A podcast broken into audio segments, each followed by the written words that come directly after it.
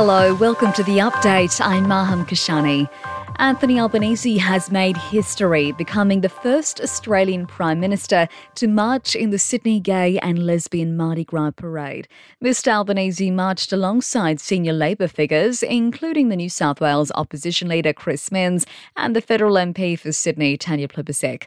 Thousands of colourful revellers lined Oxford Street for the parade. Mr Albanese says it's a celebration of modern Australia diverse, inclusive Australia. We need to pay tribute and think about the 78ers who were thrown in jail for who they were. We need to continue to argue for equality. French President Emmanuel Macron has welcomed China's engagement in the peace process between Ukraine and Russia, saying it's a good thing. Mr. Macron will visit China in April to help Beijing end the war. More than 70% of young people believe they'll never be able to buy a home. Confidence in the housing market has dampened in the past year despite house prices falling over the same period. The Nine Newspapers survey shows a large majority of people believe radical action from state and federal governments is needed to make the Australian dream more affordable again. And Prince Harry wants a private apology from King Charles and Prince William for the family's treatment of him and Meghan. Only then will he consider attending his father's coronation in May.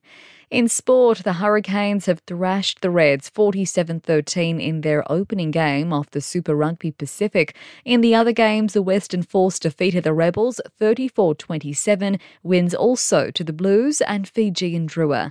In women's soccer, Perth Glory down the Brisbane Roar 2 0, and in AFL, Patrick Dangerfield has been appointed the new captain of Geelong, replacing Joel Selwood, who retired at the end of last season. In entertainment news, Australia pays a final farewell to Olivia Newton John today with the state memorial service in Melbourne. Thousands are expected to attend the service and joined by John Travolta, Paul Hogan, and Delta Goodrem. Nine's entertainment editor Richard Wilkins says it's understandable why so many people want to be there.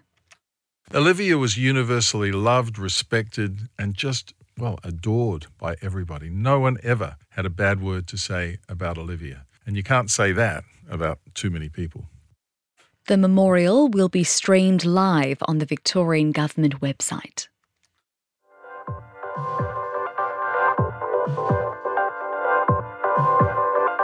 And that's the latest from the Nova podcast news team, but we'll see you tomorrow morning for another episode of The Update.